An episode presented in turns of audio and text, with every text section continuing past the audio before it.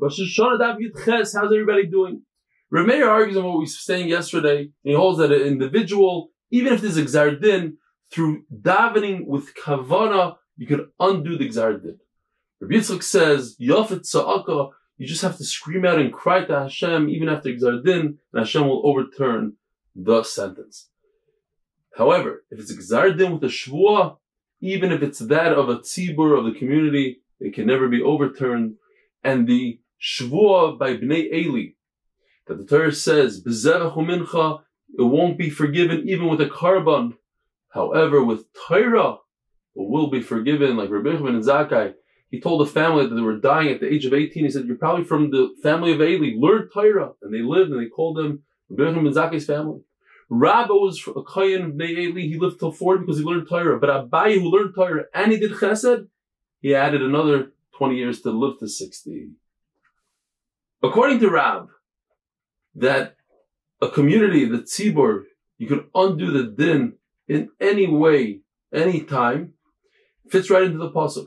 B'chol karinu elov. No matter what situation, we can always cry out to Hashem. However, an individual is bimatzah. Only when Hashem is found. In other words, during the Aseret Tshuva between Rosh Hashanah and Yom Kippur. The situation, that story with Naval, David Melech and his people, they protected Naval, they helped him. And then when Naval made a party, David Melech sent 10 shlichim to ask for some food, and Naval said, said no, and not only that, he spoke not nicely about David HaMelech. Hashem said he should die, but it took 10 days for him to die. Either is the 10 days of Aseret Tshuva as those 10 days, or it's because he gave food to the 10 shlichim that came, so Hashem gave him 10 days. The Gemara gives us three explanations in the Mishnah that on Rosh Hashanah, humans go by a Baruch Hu kivnei moray. One shot is like sheep, they go to have meiser taken from them one by one, or it's a lashon of Mahalis Beis Mara in a very narrow path going up to Mara. Or David, like the soldiers of David who stood in a row.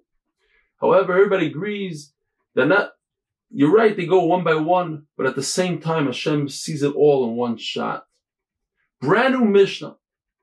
There are six months of the year that they send out messengers to go as far as they can go, besides traveling on Shabbos, to let, to notify everybody about the Yom Tovim that are coming up. In Nisan, to tell them about Pesach. Av, to tell them about Tisha B'Av. Elul, Rosh Hashanah. Tishrei, the Chagim, Sukkot, and all the Chagim. Kislev, Chanukah. And other to tell them about Purim.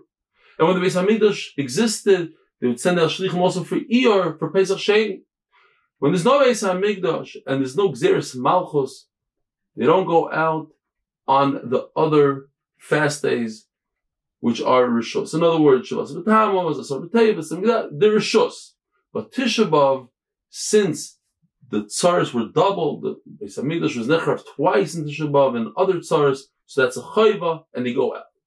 The pasuk that talks about the different fasts, Hashvi, is referring to Tzom Gedalia to teach us that the death of a tzaddik is equal to the burning of the Beis Hamikdash. When the pasuk says Ha'asiri, According to Rabbi Kiva, it's referring to the 10th month, but also the 10th day in the 10th month. Asar B'Tevis. Why? Because that's the day that they besiege Yerushalayim. You're right, it's out of order of what happened, but it's in the order of the months. Fourth, fifth month, seventh, tenth month. Rabbi Shimon Bar Yochai, who's the talmid of Rabbi Kiva, argues on his Rebbe in four places, and this is one of them. And he says, over here referring to Tevis, but not the tenth day of Tevis, rather to the fifth day of Tevis. And it's referring to the day that the terrible shmua, the bad rumor that there was a Churban Abayis happened. And in fact, he says it makes sense because now it goes in chronological order. This is the fourth thing that happened in the Proms. There's a Megillus Taanis that talks about the Yom Tovim that were during the time of Beis Hamikdash. According to Rab, the whole Megillah is batel. We don't do anything in that Megillah. The only thing that remains is Chanukah. And because of pursuing Nisa, all of Klal Yisrael do mitzvahs on that day, so we kept it.